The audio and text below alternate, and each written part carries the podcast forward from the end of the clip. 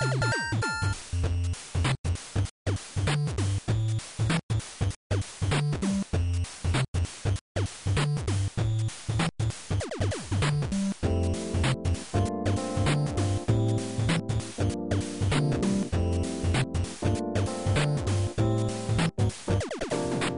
ァミリーステーション第155回です。はい、クインクでーす。はい、ヨッキーです。はい、今日は2021年の12月15日の夜でございます。12月15日。うん。やべえ。もう、ファミステゲーム大賞の募集を始めておかねばならないのですが、もう実は募集をかけております。応募受付しております。えー、公式のこ、こから、ここからというふうにちゃんと書いてますよね、これ。えー公式の、えあ、ー、投ファミリー票はこちらから。うんうん、ファミリーステーションのブログの、えーっと、応募、ぼぼえー投票はこちらからという、えー文面の中の、えーさらに、えーこちらからというところをクリックしていただくと、えー専用の投稿フォームが、えー開きますので、そこからお送りくださいということで、えーまあ、まず一発目に大事なお知らせを したわけですけども、はい。はい。えー、まあ、早々に、えー、近況の方に行きましょうかね。はい。はい。ということで、今回もよろしくお願いします。はい、よろしくお願いします。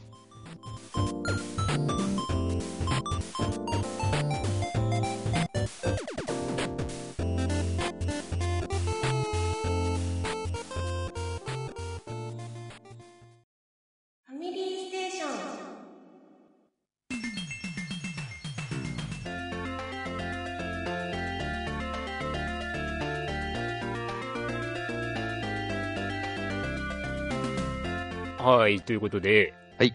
まあ、前回からうん今回まで、えー、1ヶ月まあ1ヶ月ですくね。らいかな？はいはいはい。うん。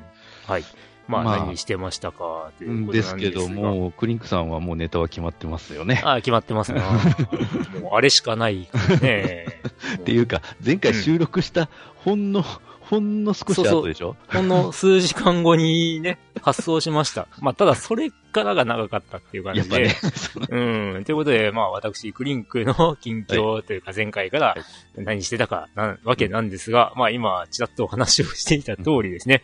えー、まあゲーム互換機、えー、うん CD 系ゲーム互換機、まあ基本はですね、うんの、ご、えー、まあポリメガさんが、えー、まあ予約をしてからうん3年と半年かな。我々は3年待ったのだ。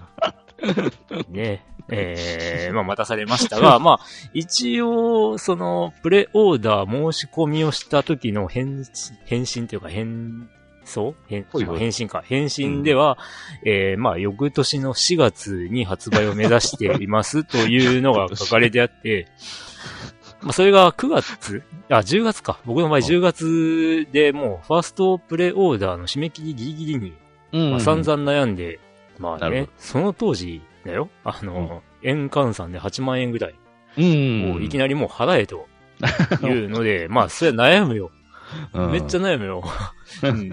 で、まあ散々悩んで、まあでも、こういうのって、こういう、もうすぐに手を出さないと、あの、下手したら全然手に入んないしな、とうん。いうので、まあね、えっ、と、我が家にある CD 系、うん CD ロムのゲームソフトのもう、まあ、量、まあまあまあ、今となってはね、あの、ポリメガ関連の、あの、ツイッターでのツイートを見ると、もうね、ほぼプレステサターンコンプしてますみたいな人が ゴロゴロいるので、まあ僕なんかあのね、所有ソフトタイトルなんて、たかが知れてる感じなわけなんですけど、うん。まあそれでも CD ケースなわけで、それが500個ぐらいあると思ってくんね、うん。それがね、部屋にあるわけですよ。で、それを、まあ、このポリメガというゲーム機はですね、はいまあ、レトロフリークっていうのは以前あったわけなんですけど、うんまあ、それはあの、カートリッジだけだったんですけど、はい。まあ、その本体の、えー本体のというか、本体を通じて、その、まあ、メモリーカードだったりとか、まあ、ポリメガの場合は、あの、SSD とかで、うんえーインストールをして、で、インストールを一回したら、それ以後はそのディスクを挿さなくても遊べますよっていう、そういう互換機なわけですよ。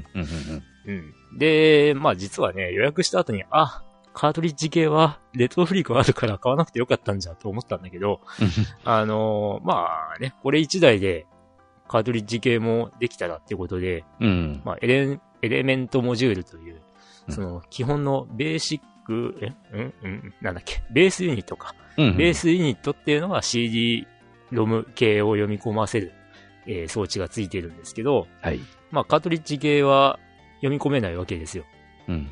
で、その、まあ、アタッチメントみたいなもので、はいはいはい。カートリッジを読み込ませることができるっていう、そういうエレメントモジュールっていうのも4つありままして、で、まあ、ファミコンというか、ファミコンじゃないな、ネスだね。す。ネスか。ニンテンドー、ニンテンドーエンターテインメントシステム。うんまあ、海外版のファミコンだね。うん。うん。と、の、あ、が読み込める、えー、モジュールと、それと、えー、メガドライブ。うんうんメガドライブ、うーんと、一応、あれかな。えー、なんだっけ。スーパー 32X か。ああ、なるほど。まあ、ああれも読み込める。16じゃなくて32の方ですね。うんうん。とか、あと、まあ、PC エンジンのヒューカードを読み込めるものだったりとか、あとスーパーファミコンはいはいはい。の、まあ、モジュールと、あと、あの、それにそれぞれ追加されているコントローラー。はいはいはい。で、えー、まあ一応、その、まあね、僕は発注したのは、アルティメットって言って、それうん、プラス、その各エレメントモジュールに一個ずつコントローラーがついてるんですけど、うん。もう一個ずつコントローラ。ーがついてるっていうセットほを頼んでいたわけで、う。うん。で、それの、えーコントローラーが2個、えー同封されていないという形で、えー、届きました。マジか。まあまあ、もともと発送しましたっていうメールの中で、うんちょっとコントローラー2つは別便で、後々送りますっていうのは、まあ書かれてはいたんで、はあはあ。まあまあまあ、こういうご時世で、製造もうまくいってないと。うん。うん、まああと運搬も、ね、うまくいってないという、うん事情もあるのはまあわかる。うん、だけどね、まあ、ね、3年半は待たされすぎたよね、っていうところで、で、まあ僕が一番何がやりたかったかっていうと、はいさっきも途中話してた途中だったんだけど、あの、大量にある500枚ほどの CD ケースうんを、まあ、押し入れの隅にでもうん。押し込むことができたら万々歳だなといううん、そういうことですよ。なるほど。うん。まあ、そういうのを聞くとね、あの、パソコンで、その、吸い出して、データ吸い出して、パソコンで M でやりゃいいじゃんっていう人もいるだろうけど、んまあ、それはそれで結構、かったるいうん。うん。作業がね。うん。あと、まあ僕のプレイスタイルというか、ゲームをプレイしているのは今、ほぼほぼ全画面を録画してやってるわけで、それがね、エミューだとね、全画面とかになんなかったりとかね、あうん。まあちょっと、ね、パソコンを通じてっていうのだとちょっと感覚が、まあちょっと違うな、みたいなところもあるんで、まあ、極力ね、HDMI を通じてのキャプチャーができたらいいなとあ。うん。思っていて、まあ、これに手を出したわけなんですけど。なるほど。はい。うん。まあ今、現状どうなってるか、まあ、届いたのがね、えっと、まあ発送しましたっていうメールから10日後ぐらいだったかな。うん。うん。早い人はね、発送しましたっていうメールを受け取って3日後とか5日後とかに手に入ってる。うん、だが、うん。なぜこんなに遅れたのかっていうね。まあ一応、追跡、発送したのを追跡してみると、まうんあ最初の3日、3日か4日ぐらいね、なんかラベルを作成しましたっていうところでずっと同じところに留まっていたっていうのがね、まああの、あの期間が無駄に長かったんじゃないかと思うんだけど、まあとりあえず、まあ届きましたよ。うん。で、えー、まあ念願のね、CD ロム向けインストールしましたが、はい。えっ、とね、プレステがつい先日全部我が家にあるもので入れられるものは全部入れました。で、それまでに何してたかっていうと、うんあのーファミコンが、まあ、さっき言った通り、NES なんですよ。はいはいはい。ただ、あの、ファミコンもインストールできますよっていうのが、うんまあ、発想というか、まあ、1、2年ぐらい前かな？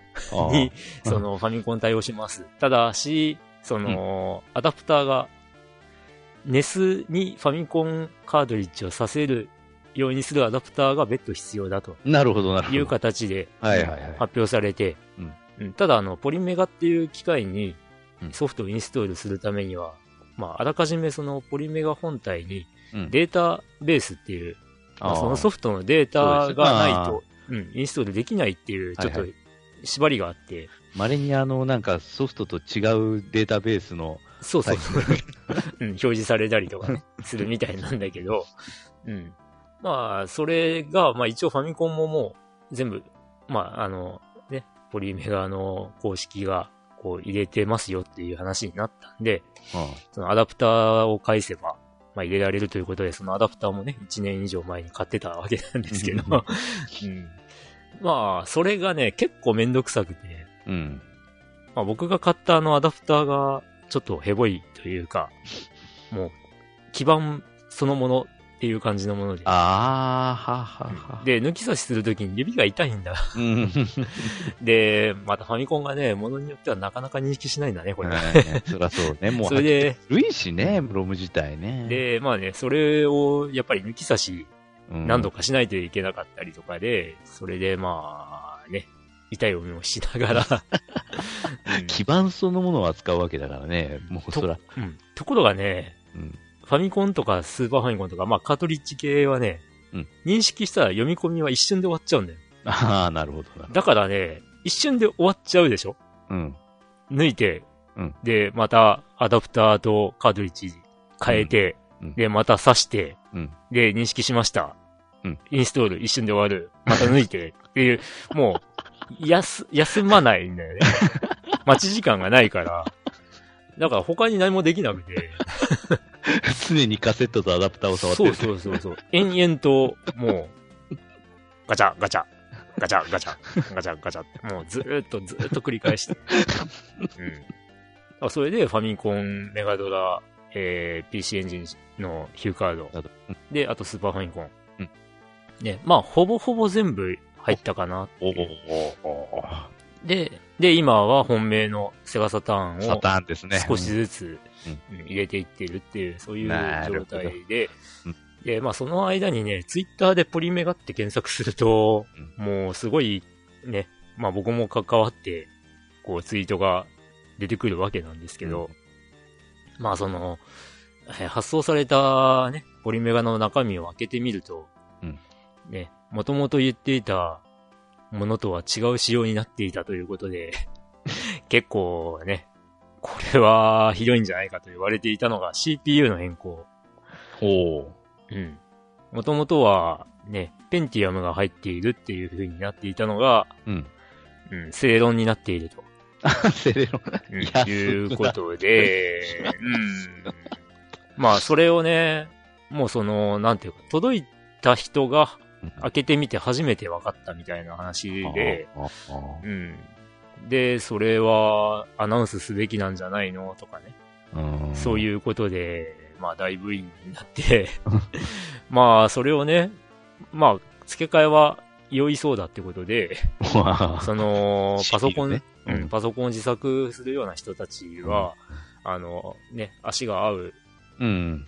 CPU でね、Core i3 とかに変えてありしてるみたいなんだけど、まあ一応公式の方は、そのね、えー、まあ格、CPU としては格は落ちてるかもしれないけど、その動作は最適化してるんでっていうことをね、まあ言ってはいるんだけど、まあ言い訳にし過ぎないよね。ないね。う うんんで、変えてみたら結構良くなったって例もあるんでしょ？うーん、ただね、まあ、どうなんだろうね。ちょっと微妙かなっていう気はあする。、微妙法。うん。まだね、そのせいだっていう、なんていうの？確証がないんだよね。ああ、なるほど。その不 CPU 具合がねパワー。うん。うん。CPU パワーのせいなのかどうなのかっていうのはちょっとわかんない。なるほど。ただ、一部のソフトでは効果はあったっていう。うん、うん、うん例えばね、えーセガサターンのバーチャファイタうん。はいはい。ー、もう初期の初期ね、一番最初のバーチャファイターだけど、うん。えーまあプレイ中に、あの、まあ、バーチャファイターってリングの上で戦ってるわけなんだけど、はいはい。そのネネットとかがないリングね、はいロープか、ロープとかがないリングで、はいうん。そのリングがチラチラ消えたりとか、ああ、そうな。うん、するっていうことを言われてて、うんで、まあそれが CPU 変えたら消えなくなったっていうね。そういう風に報告している人はいたんだけど、うん。まあ、まああとは音飛びが発生するって言って、あうん、言われてて、で、まあ実際僕もその届いた時に、もうね、セガサターンで大好きなゲームソフトであるセガツーリングカーチャンピオンシップを結構早々に入れたんだけど、あ。うんうん。まあその僕は、こう、な、なんて言うんだろう。別の作業も並行して、インストール作業って結構めんどくさいから、うん。あの、並行してね、やるために別のモニターを使ってて、なるほで、そのモニターが普通ゲームするときには使ってないモニターで、音があんまり大きく出し、だ出せないというか、ど。出てない状態でやってたから、音飛びって気づいてなかったんだけど、そのセガツーリングカー、あの、まあ、例のごとく録画しながら、うん。こう、インストールもしてるんだけど、それが、まあ、改めて録画したのを再生してみると、うん音飛び起きてるわって思あ。飛んでる。うん。なんだけど、うんこれはね、こう、なん、なんだろう、セガツーリングカーでは音飛びしないですよっていうことを二人か三人に言われて、うん。ツイッターで。うん。ああ、じゃあこっちが悪いんだなって思って、試しにインストールし直してみたら、ケロッと直ったり。うん。だからこれに関しては CPU じゃなかったっていう話だよね。あうん。だから、こういう例はもしかしたら結構あるかもしんないなって思ってあ。て、うんうん。音飛びが発生しているとか、そのね、その床が消える、リングが消えるっていうのも、うんもしかしたら、こう、まあ、その、ベータテストをしてた人うん。が、その、インストールが正常にできたかどうかっていうチェック期間が、チェック機構がないっていう、うん言ってたんで、まあ、正常にインストールされてなかっただけなんじゃないかなっうん。ていう感じもしなくもない。なるほど。うん。だから、うんまあ、それが CPU を変えることで、な、なんて言うんだろうね。その、マシンパワーでねじ伏せてるみたいな、はいはいはい。そういう形で改善されているかもしれないんだけど、うん。ひょっとしたらインストールし直したら、あの、CPU とか変えなくても、リングも消えないかもしれないし、ああ、まあね。うん。まあ、今回の、その、セガツリングカーの例みたいに、インストールし直したら、音飛びは全然感じなくなるかもしれない。うん。まあ、わかんない。そこは、まだ、まだ要検証って感じだね。うん。うん。で、まあ僕はもうさっきも言った通り、延々とインストール作業をしていたので、えー、まああとは起動チェックぐらい。はいはい。起動して、えー、まあセーブ、セセーブじゃないな、ちょ、ちょこっと操作するぐらいうん。はやってみて、で、あそうかまあ大丈夫かなっていうところで、まあ、一旦またソフトを落として、みたいな、そういう感じでやってるんで、はいはいはいまだ、まああとちゃんと、さっきみたいに音楽とか音を聞いてなかったりとか、うん。っていう段階なんで、まだまだわかんなくて、まあこれからって感じなんだけど、なるうん。まあ、この1ヶ月間はほほぼその作業を して、まだ、それが、まあ残すところセガサターンで、えーまだ終わっていないっていう、そんなす状態でえーうんございます。はい。はい。というのが、僕の近況でした。まあ、もうそれにほぼ専念やね。うん。だからね、うん今年のゲーム大賞の、うん僕の候補作品は、うんほぼ我が家にあるゲーム、すべてことに。一応今年プレイしてるからね。全部。チラッとでも。なんという。まあまあ、ちゃんと、ちゃんとプレイして面白いって思ったものじゃないと投票しないけどね。はい。わかりました。はい。そんな感じでございます。はーい。はい。えーっと、私の方は、まあ、いつものソシャゲに加えて、えーっと、あの、ゲーム、あの、Xbox の方のゲームパス経由から、あの、フォルツァホライゾン5を、えええ落としまして、まあせっかくね、ゲームパス、あの、毎月金払ってるから、うん。今まで使ってなかったんだ、ね。そうそう、ほぼ、ほぼ落としてなかったから、もう、まあ、うん。もったいねえなと思いながらも、まあ、フォルツァホライゾンが、あー出たから、ああ、これなら、もう普通に遊べるわ、つって、まあ、うん。一応落として、うん。まあ、触り、まだ触りですけど、うん。遊んでおります。はいはい。どう？なんまか、えー、なんだっけ？メキシコなんだっけ？メキシコです、メキシコ。うんまあだいぶ雰囲気違う？ん？だいぶ今までと雰囲気は違いやう？その、なんちゅうか、そら、あの、遺跡みたいなところがね、あるのは、うんまあ、独特だろうけど、ああ。まあ、そういうののかしたら、そんなに、4と変わってるってわけでも。あそう。うん4、4は確かイギリスとかだったっけね。そうそうそうそうそうそう。なんかこう、う、空空気感というか、そういうところとか。まあそげえ、で、劇的に変わったわけではない。ああ、なとるほど思。います。はい。ええまだやってないんだよね。あそうね。うんまあ、一応あの、なんちゅうか、ストーリーボードみたいなのが結構充実してるから、うん。その、なんちゅうか、まあ、ただ走らせるだけじゃなくて、その遺跡の中入っていろいろ探したりするとかですね。ほほほえ、うん車で？そうそうそうそうそう、車で。あうん、そういうふうな、あの、ものもありますし、ーはいはいはい。うん、なんかそういうふうなストーリーっていうかね。まあもちろん、あの、なんちゅうか、ミッションをこなしていくタイプのストーリーもありますけれども、うん、うん。そういうのもあります。まあ、やっぱね、み三つ星取るのがやっぱ難しいんですよね。まあ、一部あミッションを除いてだけど、一部のミッションはなんでこんな簡単に三つ星取れるんだっていうやつもあるんだけれども、ーもうなんかもう本当設定上これギリギリやので、まあもちろんその車とかが指定されてるからね、あれなんですけれども、もうこれギリギリでしか取れんなーっちゅうでからもう何回も何回も調整してやっと取れるよみたいな、そういう難易度のやつもあるんで、はいはいはい。うんうんそまあそこら辺はまたちょっといろいろ遊んでみてどうかなと、うんうん。思うでしょうが、まあ面白そうなのは面白そう。全部、全部やっぱやり尽くすにはかなり時間かかりますね、あれ。ううんん。やろうと思って全部やり尽くすのは。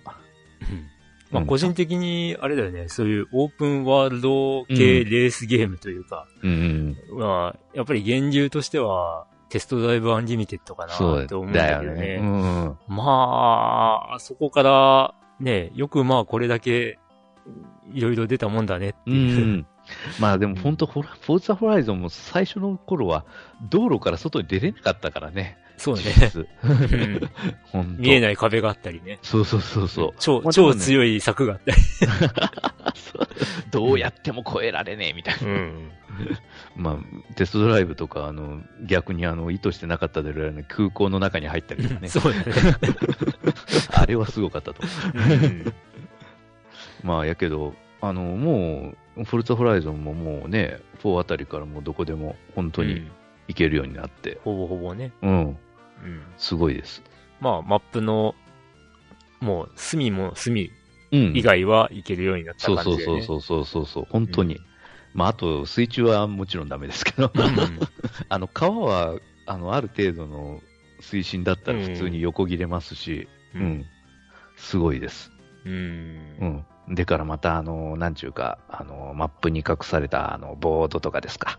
うんあれがね、またもう意地悪なとこ結構置いてあるんです まあ、その経験値ボードだったらいいんですけど、あの、ファストトラベルが安くなるボードがあって、まあう、んその、なんちゅうか、全、全世界中か、全マップ中に50枚ぐらいあるんですけど、建物の上とかね、どうやってジャンプしていかなきゃいけないところに、どうやって行くんだ、これ、みたいな。いやー、なんかね、ちらっとだけ動画を見たら、うん。すんごい大ジャンプできるジャンプ台があったりとかするから。そうそうそうそうそう、そう。だから、それを利用していくんだろうなって思うけど、うん。そのパネルだけをこう目的に行ったら、多分そのジャンプ台とか気づかないだろうなっていうぐらい 離れたところにあるんだよそうね。そうそうそう、おそらくね、そうなんで。うんうんだから分からないよね、普通に、本当近場回ってるだけじゃん。う。うんん。そのね、すぐそばに山があったりするとね、それは分かりやすいんですけど、うん。そこから降り降りていくか落ちていけばいいんだって分かるけど。うん。いやーね、いや、本当まあ、どこでも行けるんだろうけど、ちょっとそういうところはね、かなり。うん。いやいまあでもジャンプ台とか、またかなり充実してますので、う。うんん。いや、面白いね。うん。まあ、あれね、こう、まあね、このファミステの中では、たまにこういう、ね、うん。ザ・クルー2の話をしたりとか。もうしてたけど、うん。あの、まあ、レースゲームの話かって思う人もいるかもしれないけど、一度体験してみると、うん。結構面白いと思うので、あのですね、ただドライブするだけでもいいんですよ、本当。うん。うん。まあ、そのね、ある、まあ、フォルツァ・ホライゾンの場合はもう、もう決め、決められたというか決まった、まあ、とある国の一部を再現、まあ、再現というか、まあ、ある程度の再現をしようっていうような感じもあるんで、その、その国を、その、車で散歩するみたいなイイメージで思ってもらううといいよねっていう。そうそう、車で旅行してるような感じになります、うん本当うん。まあね、まあ、そのテストドライブアンリミテッドなんて、ね、うんハワイのオアフ島だっけそうでしたね。そうです、そうです。のほぼ全土を 再現してたわけで再現。してる、そうそうそう。うんねあれもまたすごかった。うん。だからなんか最近、最近というかまあここね、10年間ぐらいの間で、うん。そういう再現っていうのが、ね、できるようになってきてるのかなっていうところも感じて、まあよくあるけど、まあこれ10年と言わず20年か。うん。ね、竜が如くシリーズとかって、ね、カムロ町とかっつって、まあうん歌舞伎町を再現したりとか、うん。あとね、秋バズトリップなんてゲームとかうんは、うんうん。ね秋葉原をほぼ再現してたりとか、あとあれか、ペルソナ5では渋谷とか、あああのあたりとかもうんね、あの、なんかね、ネットとかで、ちらっとこう見てると、あの、あれ、なんか東京の旅行初めてなのになんで、ここ、ここに何があるってわかるんだろう。あ、そうか、あのゲームで見たからだ、みたいな、そういう話もあったりするからねう。ん。うん。そういう、まあ再現ができるようになったっていうのはやっぱり、まあゲームの進歩というか、そういうところを感じるよね。ですね。はい。まあ、あと、ソシャゲに関しては、まあ、うんいつも通りと言ったらありですけど。もうそんな感じです。はい。というか、今さっきまであの、うん FGO のあの集会してましたし。ああ、うんあれ、あれいつまでだっけ？ん？えーっとね、えーっと、あさっての昼までですよ。ああ、じゃあまだいいか。あれさ、今回、さ、なんか、あの、えー、正式加入、配布サーバントの正式加入まで結構しんどくない？まあ、5箱開けないといけないからうね。ん。それがさ、回す、その、スプーンだけ？はいはいはい。が、なんか、渋くない？まあ、落ちる、落ちる数が。うん、っていうか、自分まだあの5枚目のレース落ちてないしな。うあん、本当に。落ちるんかな、おあの、終わるまでっていう。あ。というかだよ、うん今回のイベントの期間1週間しかないじゃん。いや、もう本当に短いんですよ。ねうん。え。それで、ね、僕も何何度かリツイートしたけど、あのね、FGO のイベント1週間って短すぎねっていう声が多いからね。まあもしかしてだけど、まあ今回クリスマスの準備みたいな内容のイベントだったから、うん。クリスマス本番と繋がんのかな？いや、だから結局クリスマス、クリスマスでね、あの、ね、イベントをがバーンとある予定なのかええいや、まあ、そういうふうにね、もう待ち構えてるわけですけど、もうそう、そういう告知があったのね。ね、ちゃんと見てね。あの、いわゆる結局今度は、あの、うんコヤンスカヤが主役のイベントですよ。ああ、そううなの。ん。あそうかそうか。うん。そうそう、やつを、まあまあ、倒しに行くわけですわね。結局。うん。で、その、なんか中に、あの、ちょっと発表では、あの、うんまたレイド、あの、うん。みんなが寄ってたかって、はいはいはいあの、ひボスをボコるという、うんあの、イベントがあるというふうにも、うん、告知されてますし、うん。また、あの、なんちゅうか、あの、結局、第一部の年末でやった、あの、ね、あの、魔人中のレイドとか、まあ、どういう風なレイドになるかわかんないけど、うん。でもなんか複数回やるとも書いてあるもんね。うーん。うんあ、今ね、実は今もちょっとあの、こっち喋りながら、うん。ポンポンやってるんだけど、ほう今やっと1枚レース落ちた。おう おめでとう。今の瞬間。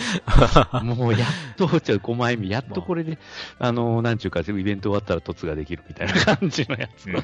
噂をすればなんて。うんうんまあでもね、パーセンテージ的にはどうやらね、3%からぐらいかな、3%から5%ぐらいの確率で落ちるから、うんまあ、運なんだけどね、ここら辺も。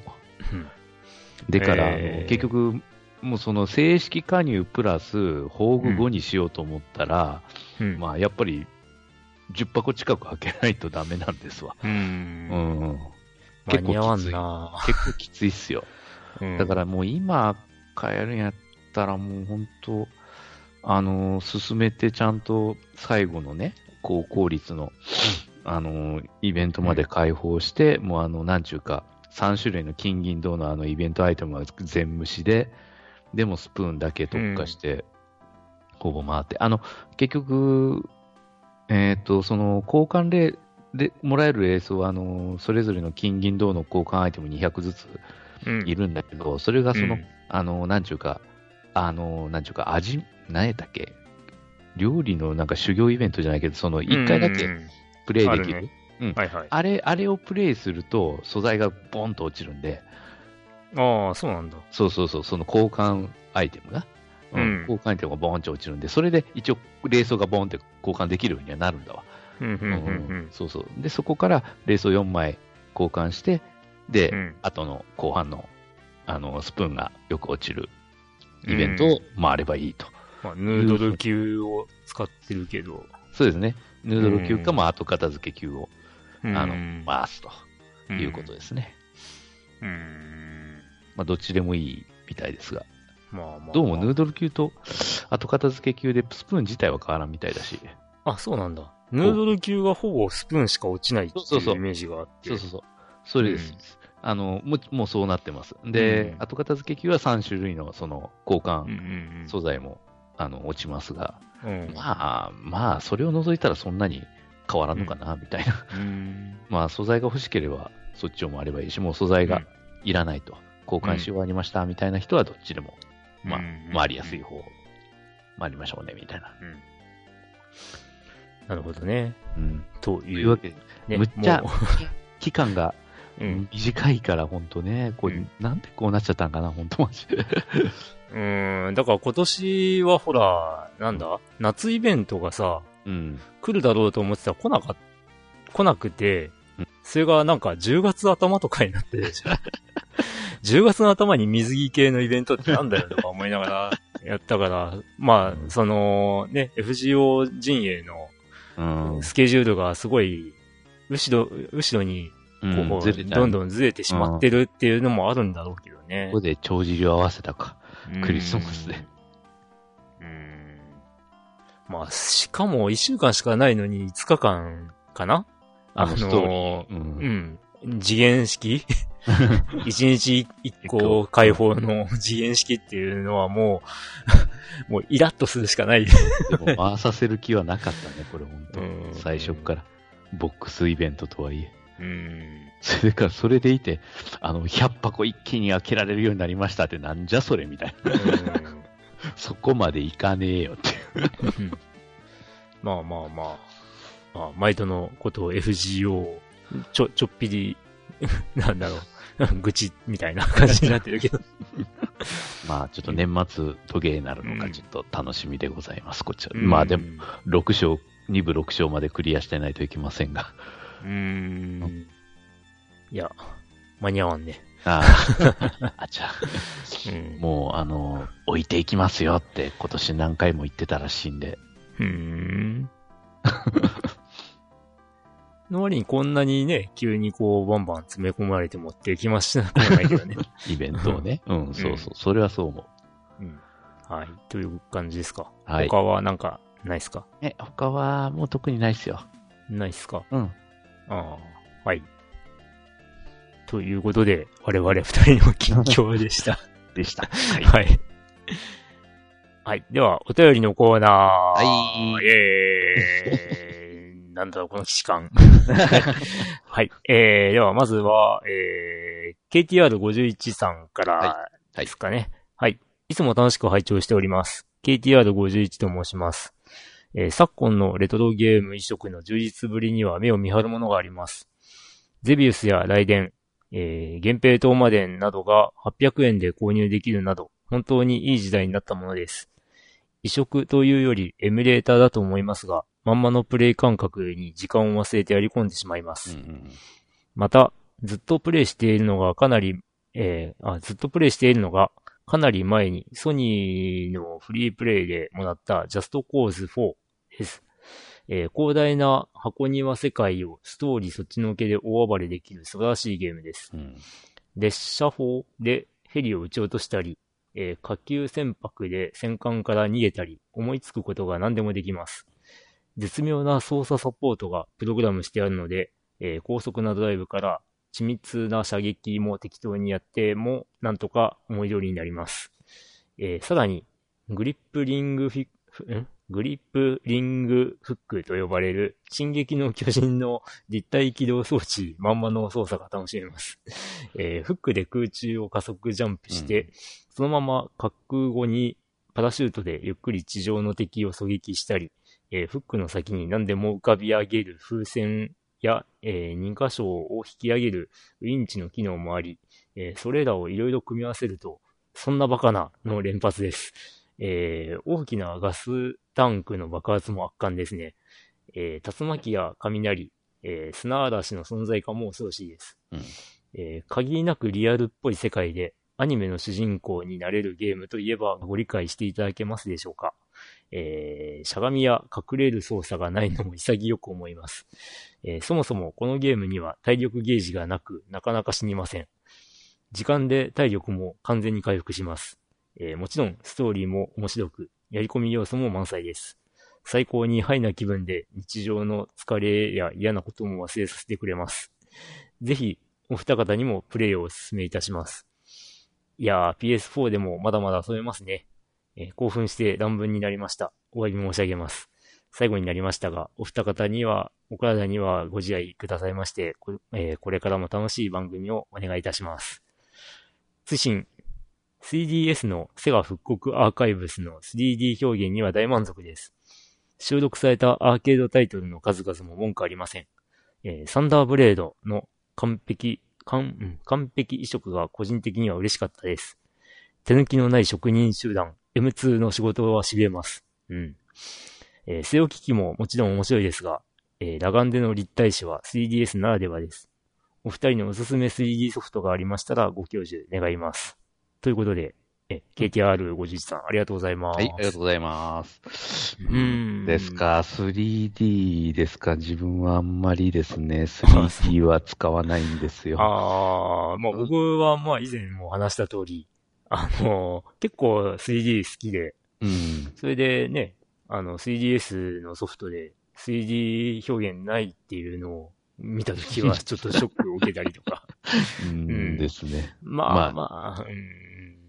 まあもしかしたらね、制作の、なんていうの、うん足かせになってたのも、かも、ね、かもしれないけどね。まあ、挙句の果てには 2DS なんてのも出たし。ああ、そうね。うーん。いやー誰ね、本当あんなうんいやー、結構 3D 好きな僕としては残念な話だよ。っと 自分はあの 3D にしてもなかなかなんか焦点が合わずにちょっと見てて疲れることもあるんで、うんまあ、あんまりちょっと使わないようにはしてます。ああ、そう。僕は結構、ね、本当に未来ガジェットな感じがして、好きなんだけど。うんうん。どう？まあ、まあ、そうか。だ、だからこそ 3D ソフトはあんまりわかんないか。わかんないよね。ああ、うーん、そうね。あの、まあ、どうだろう、セガ復刻アーカイブスの内容を僕はちょっともう忘れちゃったんだけど、うん。まあ持ってないんで、えっ、と、その前に出ていたあの、スペースハリアーのああ。3D、まあこれも確か M2 さんの、まあ仕事による 移植だったんだけど、あのね、あれはかなり良かったですよ。うん。まあその、これのアーカイブスの中に入ってるかもしれないけど、うんうん。まああのあれなんだよね。その、筐体を再現するために、うん。3DS のその、ジャイロセンサーも利用してあ、あ、はあ、はあ。うん。確か。あ、違ったかな？違ったかも。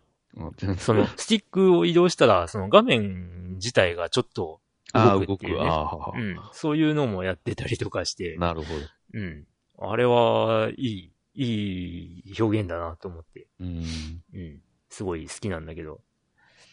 他はどうかな？まあでも、うん。まあ意外とやってないな、3DS。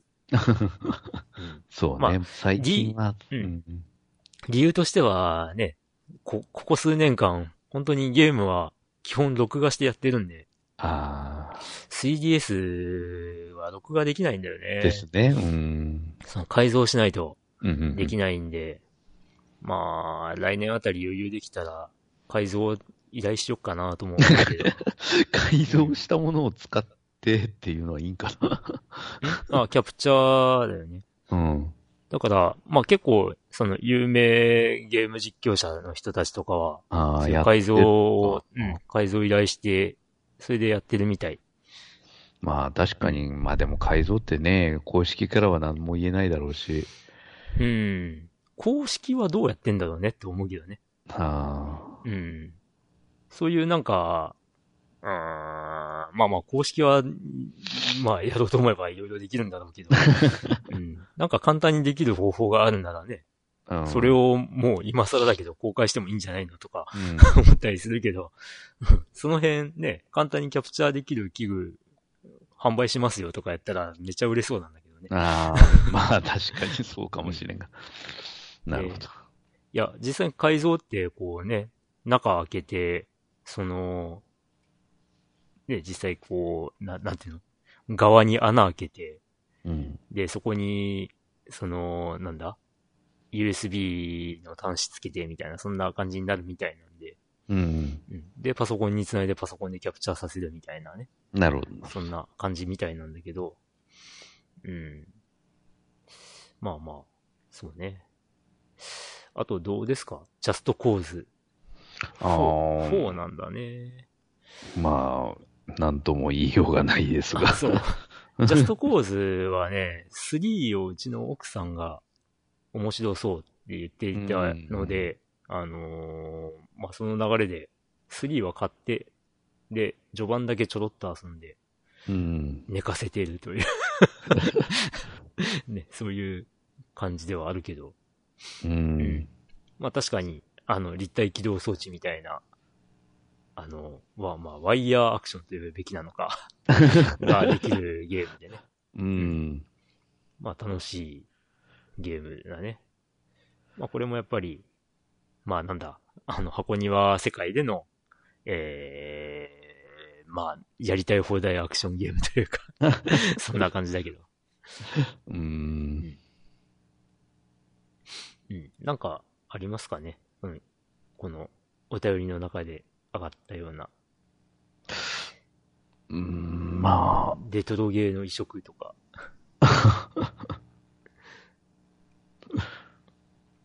まあ実際、この最初の方に書かれてある、そのゼビウスであったりとか、ああ。雷電だったり、源平東馬伝とかって、うんうんうん。まあ実際にね、あのーファミコン版とか。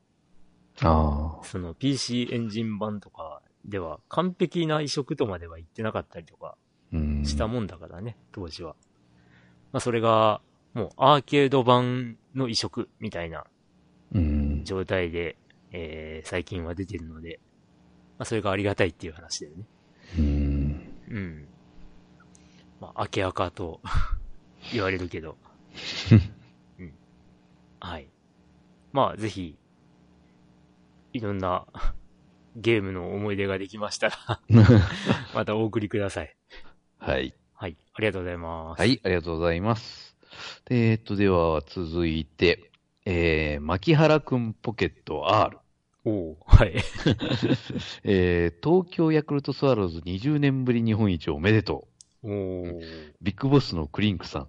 よっきーこんこんばんは。こんばんは。ファミステ15年目のベテラン牧原です。おードラグーンジェネラルマネージャーから、もう今年で戦力外通告を受けるかもしれません。いやいやいやい そして10年ぶりにパワープロくんポケットがスイッチで発売されました。うんしかも公式に動画投稿の許可もされています。しかし、パワープロもよくやったな。特に最初は高低差あるバッティングがなかなか苦労しました。うん。ファミスタはただ振るだけでよかったですからね。うん。以上、2ヶ月ぶりの牧原でした。はい。ありがとうございま。ますす。うーん。そう、ヤクルトが日本一になったんだね。そうですよ。うん。まあ、それとは、まあ関係ないビッグボスだけど。ビッグボス関係ないね。まあ、でも、パリーグの方だってね、あの、うんオリックス・バファローズ。そうそうそうそう。だからが今回のね、日本シリーズうんだっけ、うん。えー、ちゃん、なんだっけ？日本シリーズでいいのかな？あの、日本シリーズ？結構ね、近年、稀に見るというか、まあ、だって、前年の最下位同士ですもん。うん。なかなかに珍しい組み合わせだったよね。だから、バファローズの方も、確か、うん。リーグ優勝とかは、確か20年ぶりかな。ああ。うん。まあ、でも、うんバファローズって言っても、その前のバファローズって、あの、近鉄うん。バファローズだけど。うん。うん。うーん。いや、まあ、正直日本のプロ野球とか全然見てなかったんで、へえぐらいで見てたけど。で、そうね。うん。まあ、ちょっと、日本ハムは少うしん。落ち目になりまして、ね、今回、うんビッグボスに変わる。ななんでビッグボスって言われるの？よくわかんないんだけど、自なんかいつの間にか、うんいつの間にかビッグボスってね、どこもかしこも言うようになっちゃってさ、うん、新庄でいいじゃん。新庄ですよ。新庄じゃんって。普通に新庄です。うん。なんだよ、ビッグボスって。うんいや、いい、いいけど。まあ、その、野球をね、全然見てないっていう、僕ですら知ってる話題なんで、うん。ね、あのーまあそういう意味では話題作りとして大成功してるよね。うん。うん。さあ、まあ、シーズンに入って、どういう監督をうん。ね、するのやら。するのか。でも、さあ、やっぱ僕らが、その、幼い頃というか、小学生とか、うん。中学生とか、うん。まあまあ、新庄だったらね、高校とか。の頃だけどさ、その、ね、僕らが学生だった頃のうん。選手たちが今ほとんど監督やってるよね。うん。まあ、そらそうですわね。うん。うん。まあ、なんか、不思議な気分、気分になるよ。うん。中畑といえば、ね、絶好調。あの、ね、ジャイアンツの、うん。ね、えー選手っていうイメージがあったのに、うん。多分ね、今若い子とかだったら、うん監督としか知らないんだろうな、とかそう。よね。うん。ね、落合とかもそうよな。うん。不思議。まあそうだよね。それはまあね、我々も44歳だしな。仕方ないわな。昔、本当小学生の頃はプロ野球殺人事件っていうね、ファミコンのゲームもありましたし、笑主人公。主人公映画。うんうん。そまあありましたわな。う。うん。まあ野球ゲームもね、あまたあって、まあ、ただね、やっぱ大ヒットしたといえばやっぱりね、ファミスタだったのかな？うん。うん。プロ野球ファミリースタジアムだね。はい。うん。まああのね、マッキーさんのお便りの中にもあったけど、まあただ振るだけでよかったっていう。うん。でも昔フォークってあったよね。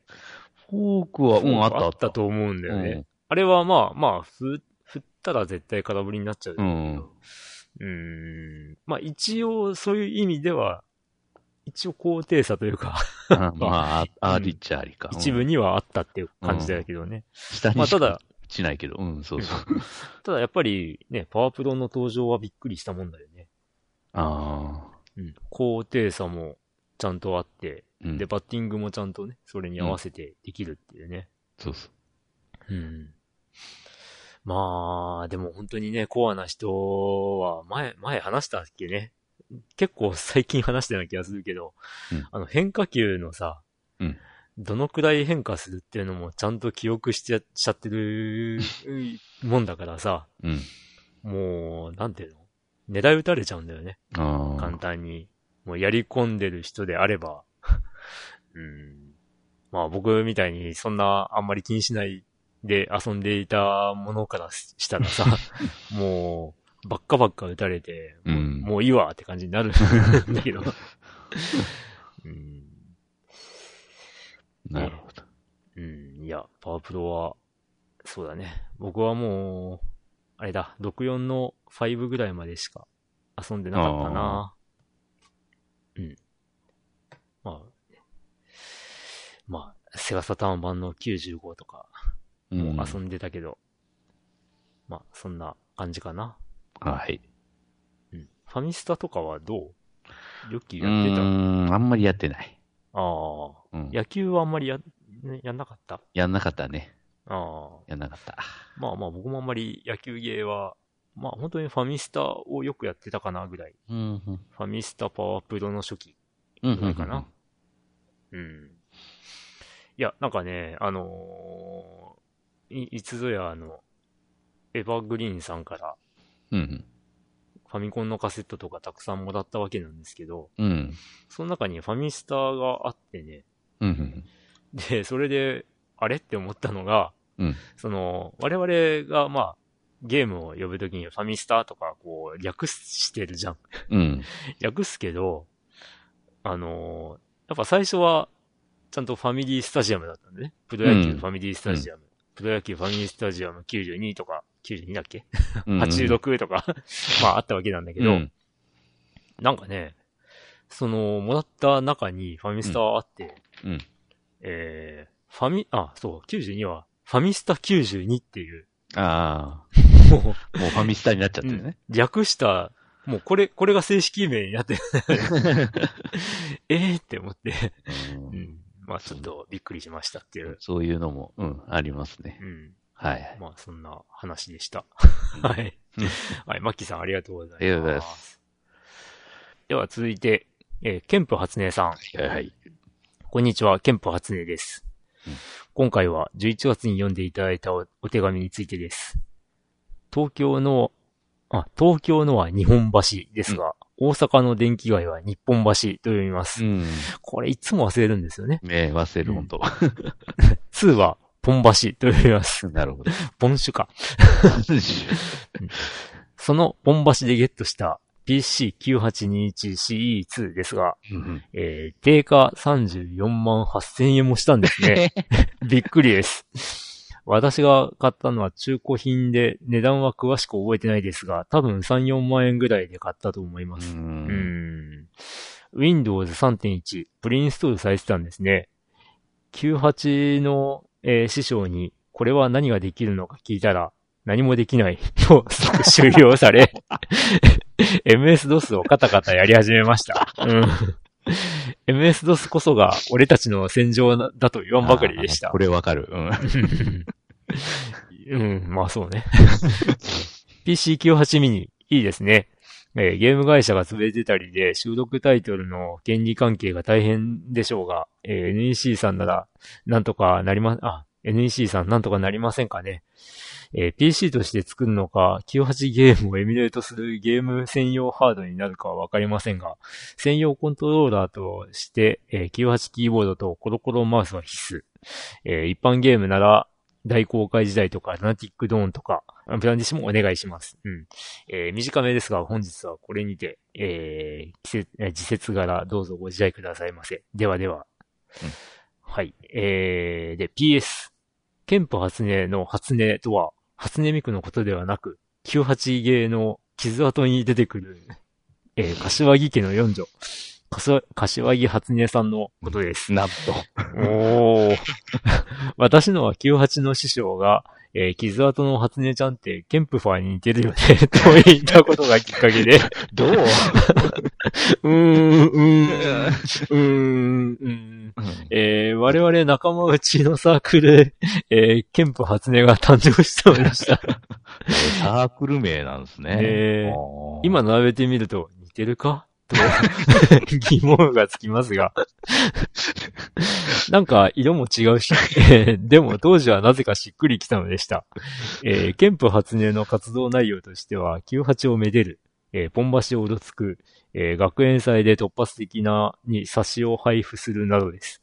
ちなみに、私はフォーメーション Z の二次創作小説などを書いていました。うん以上、この世界屈指のいらない情報でした。ということで、ありがとうございます。ありがとうございます。いやーいやーいやー有益な情報でしたよ、ケンプ初音さん。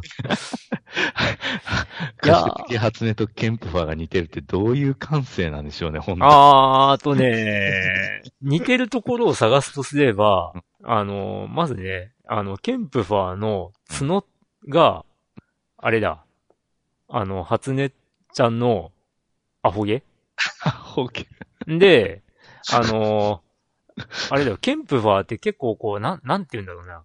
うんあの、こう、えー、ヘルメットを、その髪型とすると、ちょっとこう、下の方が、もわっとなってるというか、あのちょっとね、ちょ、ちょっと待って、思い出すけん。なちょっと、あ青いモビルスーツぐらいしかちょっとわかんねえから。そんな感じやったっけ？まあ、ザックをやっぱちょっとかっこよくしたような感じなんだけど。ヘルメットのうん、下の方が、うん。ちょっとこう、なんていうの、丸みを帯びた。感じになってると思うんだけど、そこが、その、初音ちゃんの 髪の、髪、初音の髪型も確かね、そんなイメージがあるんだよね。ちょ、ちょっとその、外にカールしてるような。ああ。そこを指してんのかなって、その ね、えっと、無理やり共通点を探そうとするとするならば、ええっと、発音もちょっと、まあ、もうちょっと、なんちゅうか、記憶、記憶でしかわからんから。あ、もう、も僕も記憶でしか喋ってないので、間違ってるかもしれない。写真が、ああ、ああ、あ、この両側のその、いわゆるあの、もみあげに近いところ。うんうんうん。あ、この形がね、はあ、はあ、はが、あ。そのヘルメットに近いのかなと。はあ、はあ、はあ、はあ。あ、あーなるほどね。確かに、あの、ここ、あ、そうか、のもみあげの部分か。そうそうそうそうそうね。そうそう、そこがあのねう、ん。あの、結局、まあ、物合いっていうか、その両側にバッとこの、うん。あの、内側に、こう、尖ってるみたいな。うん、いや、いや、いや いや、難しいね。いやいやいやだよ。どうしてこの二つが結びつくのかようわからねえ。まあまあね。確かにア、アホ毛はわからんでもないが。まあね。まあ、アホ毛はアンテナっぽいよね。うん。角か。角ね。あえてこのケンプファーってのがね、また。えー、いや、でも、これ面白いね。ケンプはハスネさんの、えー名前の由来は面白い。うんうんあ、あとその PC98 に C2 の当時の定価34万8000円って。うん。今新発売される PC でも定価30万とかあるか？えーっとね、メーカー既存品はほぼないね。でしょ？あったとして、うん。あの、ネットでカスタマイズして、うんうんうん。中身を、例えばね、Core i7 を i9 にするとか、うん。で、グラフィックボードをうん。ガンガンね、いいいいのにして、で、メモリをね、ああの、して。うん。512にしたりとか、そういうカスタマイズをしたら30万いくかなぐらいにはなるかなとはで、。これってさ、物価がその20年前からあんまやっぱ変わってないということなのでは。もうそうなのかな。うん。うーん。普通だったらもっどんどん高くなるはずですけどね。普通に少しずつインフレしてたらね。ああ、まあね。うん。うん、いや、だからね、あのーまあ僕はあのね、えー、まあ、うん僕がやってるお仕事でパソコンを販売したりとかするわけなんですけど、うんうんあのーお客さんにね、うんパソコン高いって言われるとねいや、ーもやっとする。うんもやっとするね。もっと高い時代もあったよ、みたいな。いや、ほんの10年前だったらね、多分 Core i7 と同等と言われるような、あのーなんていうの、各メーカーのね、トップエンドみたいなうんノートパソコンだったらね、24、5万とかしてたんだよ。普通にしてたね。うんうんそれがね、今は20万いかないんだよ。そうだね。どんなモデルでもね。まあそう自分。この前買ったあの、あの、せ世界最軽量とかいうあの、富士通のうんうやつか。んうん。ああいうのだったらまたね、ちょっと違うんだけど。いいの買ったね。欲しい。あれマジでノート1冊分ぐらいの重さでしょ？そう、軽すぎる。800、840グラムぐらいだったそうそうそうそうそうそう。あれめっちゃ欲しいんだわ。あの、し職場で、職場で毎日見るけどさ。その性能的にはまあそこそこもちろんね。まあ、あれ。Core i7 でね、うん。メモリが、まあ、メモリは8だっけね？うん、多8で分、それぐらい。ううんん。で、で、まあ SSD512。そうそうそうそう、そういう、そういう、そういう。で、ね、ドライブとかも極力排除してるし、まあ、まあ、ドライブいだらんしね、今ね。うんそうそうそう。だからといって、あの、あの、結局その、プレゼンとかに使えるように、あの、HDMI の端子がついてるしね、うん出力の。うん。いや、ま、マジいいな。でちょっとまあ、えーいろいろ必要としたうん作業があって、うん。どうしても欲しいなってことでから。だからね、あれだったらさっと取り出して、うん電源ボタンポンで、そうそうそうそうねもうすぐ、すぐ起動しちゃうからね。そうなんですよね。結構起動も早いのよ、あれ。そうそう。だからね、あれは、あれなんだよ。あの、僕の、こう、所有ソフトの、こう、リストを作ったりとか、うんうん。まあ、そういう作業に、ああの、め、めっちゃ欲しいアイテムだったりするんだよね。そうだ。うんあ、そうやな。まあ、買ったのも、まあ、もう半年ぐらい前か。そうやな。うんそうそうそううん。あの、未だにあの、職場の方の、あれでうんは、ガンガンガンの現役ですんで、まあ、自分が多分、この家で使ってるノーパソもかなり古い、あの、NEC のやつだけど、うんあの、もうそんなんとか比べもならんぐらいの、うん、うんあの、大きさと軽さなんで、へえ、お、知らなかった。へえ、すげえ。うん、それを、まあ今は、うん職場の、まあ、その私的なことについてですけど、まあ、うんメインで使ってるという。うん。うん。それで言っても20万ちょいぐらいだったので、そうそうそうそう。そうだね。ん。いやー、これなーって。いや、だから、こういうのを変え、ポン、ポンとね、うんあ、の、変える人が多かった時代なんだよ。うん。うん。そうですね。まあバブル、まバブルが弾けた直後ぐらいだよね。多分ね。まだね、値段としてはこれでも、まあそんなもんかっていうぐらいだった。う。ん。うん。まあまあ、ね、もっと言えば、僕らが小学校5、6年生ぐらいの時に、マッキントッシュ。が、プリンターとかも含めてフルセット買うと100万とか言われていた時代でもあるから。うん、うん。うん。まあね、今、今、思い返せば、あの頃のね、PC88 とかさ、うんあ、の、60とかさ、マッキントッシュとかさ、ね、今、今から見ればもう、ね、性能クソみたいな 性能なんだろうけどさ。うん。でもまあ、だからこそね、いろいろ工夫して面白かったりとか、うん、うん、うん。ね、まあいろんなソフトもあったし、ですね。制限の中でね、作ったソフトって結構ね、面白いんですよね。うん。うんまあ、ちなみにね、PC98 ミニって、まあ話出したんですけど、うんその前ね、実は PC88 ミニっていうのはもう存在してて。で、それがね、あの、ベーシック搭載してて、ええうん、だから、プログラムをベーシックで組めたりとかうん。もするような、そんなやつうんだったのよ。うーん。まあ、98ミニがね、まあ、あの、前回話して、今回も、ケンパースネさんが話題に挙げてもらっている通り、うん、まあ、ね、えー販売として出すとしたら、どうなるだろうね、っていうね。ん。うん。まあ、今の SSD の512ギガとかだったら、もう、ほぼほぼす、すべてのソフトが入っちゃうよね。内包されそうだよね。昔のゲームでデータなんてね、本当うんあのーメガ単位でしたからね。ほんと1枚、フロッピーディスク1枚が1.2メガとかそうそう、だその世界だったので、それでから、後の方になっても、例えば、えーっと、うん十何枚組とかね、フロッピーにして、うん、そんな感じのレベルだったわけですよ、まだね。うん。うん。えっ、とね、確かね、同級生2が、うん N ディスクまであったと思うんだよね。G, H, I, J, あ K, そうだ L, M, N。10 14枚組か。それぐらいだった。そうそうそうそうそうう。ん。うん。で、確かね、その上を行くのが、うんこの世の果てで恋を少あー女言うので、しかはいもあれ、フロッピーとはいえ、確かね、いあの、インストール専用だったと思うんだよね。あハードディススクにインストール専。用だったと思う。うんうん。それか、あの、CD-ROM だったんだよね。そうやね。うんそうそうそう。僕は CD-ROM で買ったな、あれは。そうなんや。うん。俺多分フロッピー。あ、そう。うん。なんかね、ハードディスク、あ、まあ、そうか、ハードディスクあったか。あの頃。うん。あっ。た。高かったけど、多分。うん。うんね。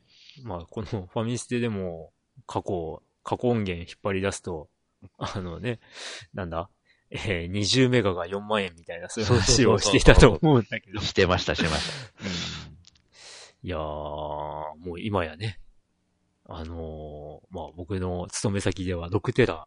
のハードディスクとか あるからな。テラ。うん。で、それがね、1万6千円とか、うん。そんな感じですよ。すごか。テラとかいうのはでもね全然わからんてかったよな、なんだ昔。テラ、テラ、テラとか、まあ、なんだ？えーテラドライブっていう、あの、えー、なんだ？えーテレビにメガドライブが合体したようなうんうん。ものがあっうんあ、あれ、あれれ違うか。パソコン、パソコンとメガドライブだ。ああ、パソコンとメラドライブね。が合体したはいのがテラドライブっていう名前だったと思うんだけはい テどラ。ドライうん。まあでもテラの次がなかなか聞こえてこないよね。っていうかまあ1000テラとか？ブ。聞かんからな。うんだから、それどれだけの容量っていう話をね、せもうちょっと。1000テラってピコだっけ？なうんだっけ？ん。テラの次？うん。テラの次なんだっけ、そういえば。なんかそんな、あの動画がね、かなり昔にあったんだよ。テラの次はペタか。ペタか、ペタだ。ペタ。ペタだな。1ペタバイトってどのくらいみたいな動画があって、それがめっちゃ面白い。ペタ。うんまあその当時の、あの、ハードディスクとかの容量で、うん。1ペタ行くには何個必要か、で、何、いくらぐらいかかるのか、みたいなのをランキングにしてたりとか。なるほどね。ペタの1000倍がエクサ。その1000倍がゼタ。その1000倍がヨタ。うん。まあうんそこまでは我々の生きてるうちにあるかな。ないからね。んが多分ないね。う ん っ。ていうか人間がそれだけの容量に見合うだけのデータを作れるのかっていう。あーまあそうだね。うん。まあない、ないね。ないやろうな。うん千、だから、だからペ、ペタが1000テラなわけでしょ？うん、そうそうそうそう。今ハードディスクで6テラとかで、でけえなって言ってるぐらいだから、まあ、ないよね。ないよね。うん。まあ、メガからテラまでなんとか行き着いたこの20年。うん。うん、っていう感じなので。まあ、せいぜい100テラとかになるのかな。うん、でしょうか、ね。たとして、我々が生きてるうちであれば。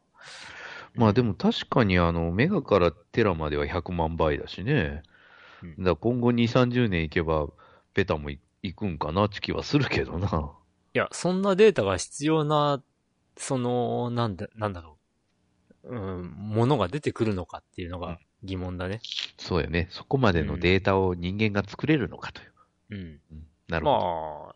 まあ、うん、言ってしまえば僕が、こう、なんだ、昔撮ってたテレビ番組とかを、うん全部キャプ、キャプターでこう、録画して、うんこう、MP4 としてデータをこう保存していってたりとか、あとうんゲームのプレイ内容を全部録画したりとかしていってるんだけど、はい。それがやっぱりね、まあ結構膨大なデータ量にはなってきてるんだよね。はいはい。で、まあ4テラのハードディスクとかも使ってるけど、はい。まあ残りが、まあ1テラとかになってたりとかね。うーん。だからそういうことをやっていけば、まあ、ね、例えばテレビ局がこう、保管している映像、フィルムを全部 MP4 にしましたとか、はいはいはい。したらそのぐらいにはなるかもしんないけどね。それももうね、何十年と続いている、ね、100、100年いってんのかな？あーテレビ、テレビ開局からうん考えると。うん。まあそのぐらいでようやく到達するぐらいなのかもしんないね。なるほど。う。うんん。まあわかんないけど。あんまりよくわかんないけど。うん。なんで、まあ PC98 ミニ、まあ88ミニが一応存在している以上は登場してもおかしくないのかなっていう気はするんだけど。うん。で、まあ、あの、ね、この、ケンパスネさんのお便りの中にあった通り、ね、Windows 3.1は即終了して、その MS-DOS うん。で操作っていう話なんだけど、うんその Windows が登場して、その、もうどんどんパソコンが Windows パソコンになっていっていた頃って、PC9821 では、その、MS-DOS というか、まあ、いわゆる PC9800 シリーズうん。と Windows が共存してたんだよね。ああ、そうですね。そうそうそうそうそうそう。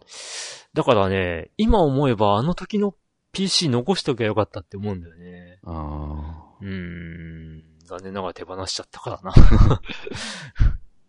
うん。いや、惜しいことをしたよ。今、今なお、ね、うちには PC98 のソフトがね、えー3本ほどあるからね。うん。何とは言わない。あ。うん。はい。ということで、はい。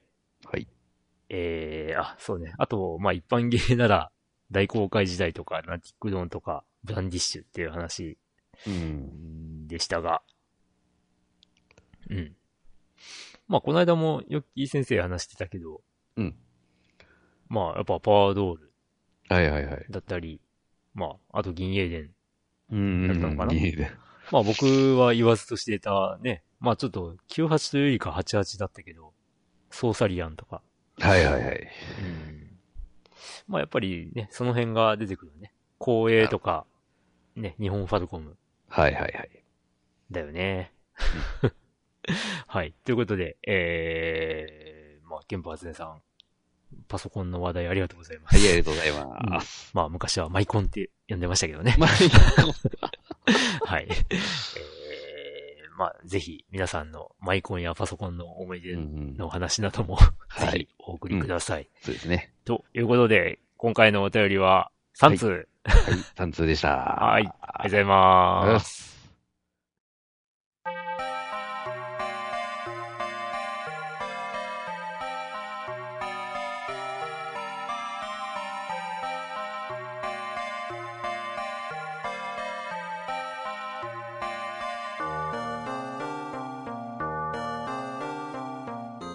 はい。ということで、はいお疲れ様でございましたが、はいお疲れ様ですははいい。エンディングでございます。はい。はい。いやー、ということで、えー、まあ、オープニングでもいきなり話した通り、うんね、今、ファミステゲーム大賞2021の、えー募集をしております。はい。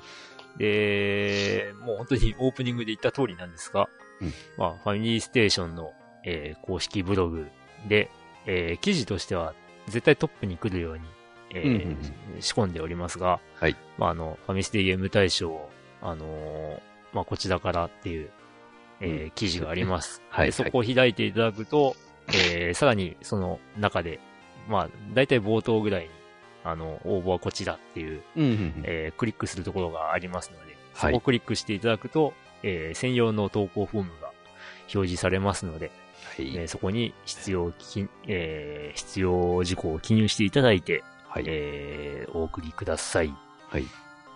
で、えっ、と、まあ、例年言ってることなんですけどもはい、えーゲームタイトルはなるべく、あのーなんというのかな、あのー正式名称を書いていただくのと、あと、えー、なんだ、数字は、もう普通の数字で書いていただけたらと。うん。あの、アラビア数字ってやつですね。うんいわゆる。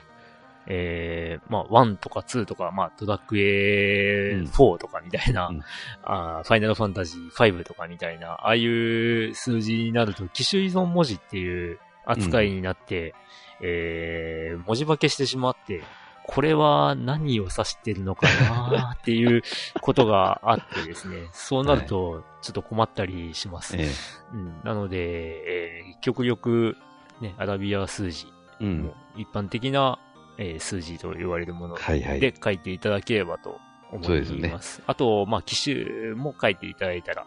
まあ、そうですね。うん。例えば、まあ、この機種にはこのシリーズ、これしか出てないから、これだろうなっていう、うんまあ、もし文字化け起こしてた時でも、それが、あの、きっかけでわかる場合もはい。ありますので、えー、まあ、ぜひですね。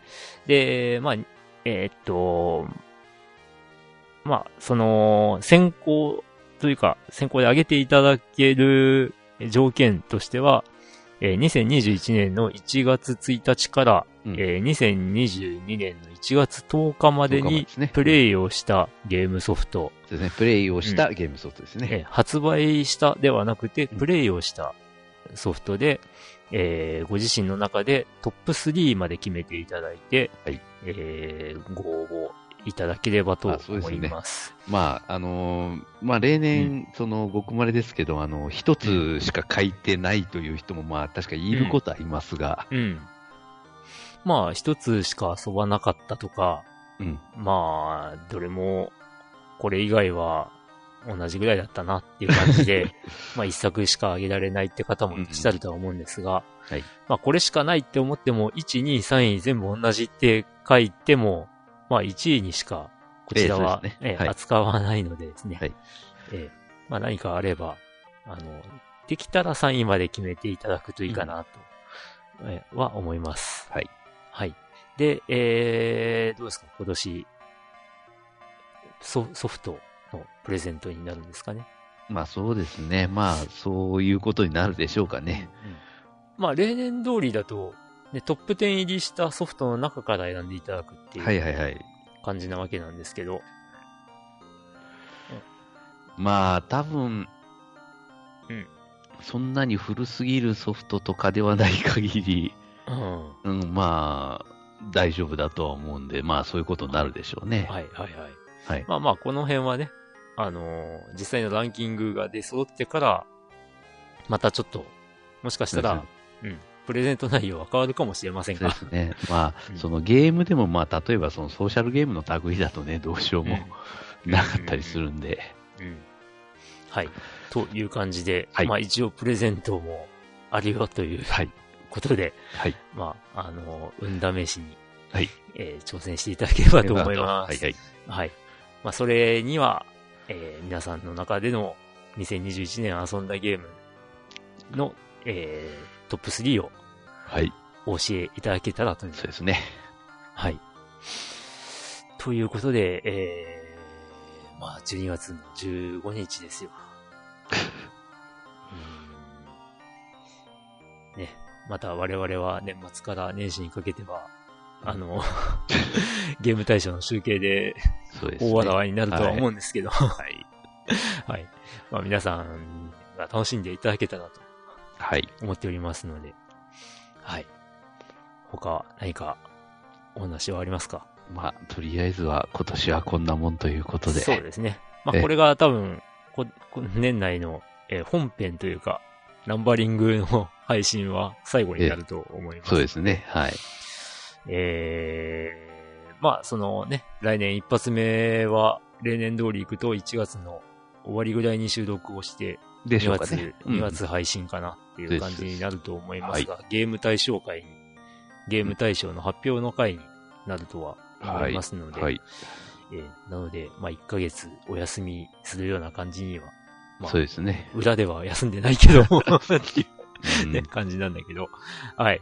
まあ、ぜひ、皆さんご応募と、あと、まあ、えー、年越し何事もなくできたらいいなとはい。いうことでですね。またちょっとね、怪しい気配になってますのでね、例のやつが。あー、うんねなんか、新しく変異したとか、ね。ななんかそれは強力らしいぞ、みたいな。ちょっとまだようわからんですが。うん。皆さん、えー、ぜひ、ね、気を緩めずにはい。気をつけていただいて、はい。えー、あの、元気に、また来年もそうですね。お会いしましょう。はい。はい。ということで、はいえー、お相手はクリンクと、ヨッキーでした。はい。では、皆さん、はい。良い良いお年お年をを